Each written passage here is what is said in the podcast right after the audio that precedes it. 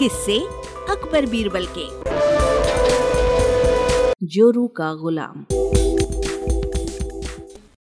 बादशाह अकबर और बीरबल बातें कर रहे थे। बात मियाँ बीवी के रिश्ते पर चल निकली तो बीरबल ने कहा, अधिकतर मर्द जोरू के गुलाम होते हैं और अपनी बीवी से डरते हैं। मैं नहीं मानता, बादशाह ने कहा। हुजूर, मैं सिद्ध कर सकता हूँ, बीरबल ने कहा। तो करो सिद्ध।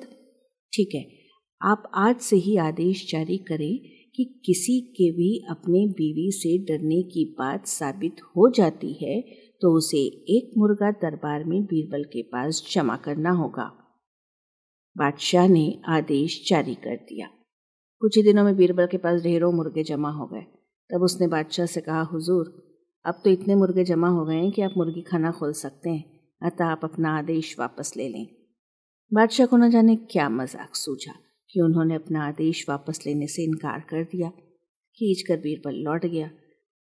अगले दिन बीरबल दरबार में आया तो बादशाह अकबर से बोला, हुजूर, विश्वसनीय सूत्रों से पता चला है कि पड़ोसी राजा की पुत्री बेहद खूबसूरत है। आप कहें तो आपके विवाह का प्रस्ताव भेजूं? ये क्या कह रहे हो तुम? कुछ तो सोचो। जनान खाने में पहले ही दो हैं। अगर उन्होंने सुन लिया तो मेरी खैर नहीं, बादशाह ने कहा। हुजूर, दो मुर्गे आप भी दे दें। बीरबल ने कहा। बीरबल की बात सुनकर बादशाह झेप गए और उन्होंने तुरंत अपना आदेश वापस ले लिया। वाचक स्वर संज्ञा टंडन अरबरेजियो डॉट कॉम की प्रस्तुति।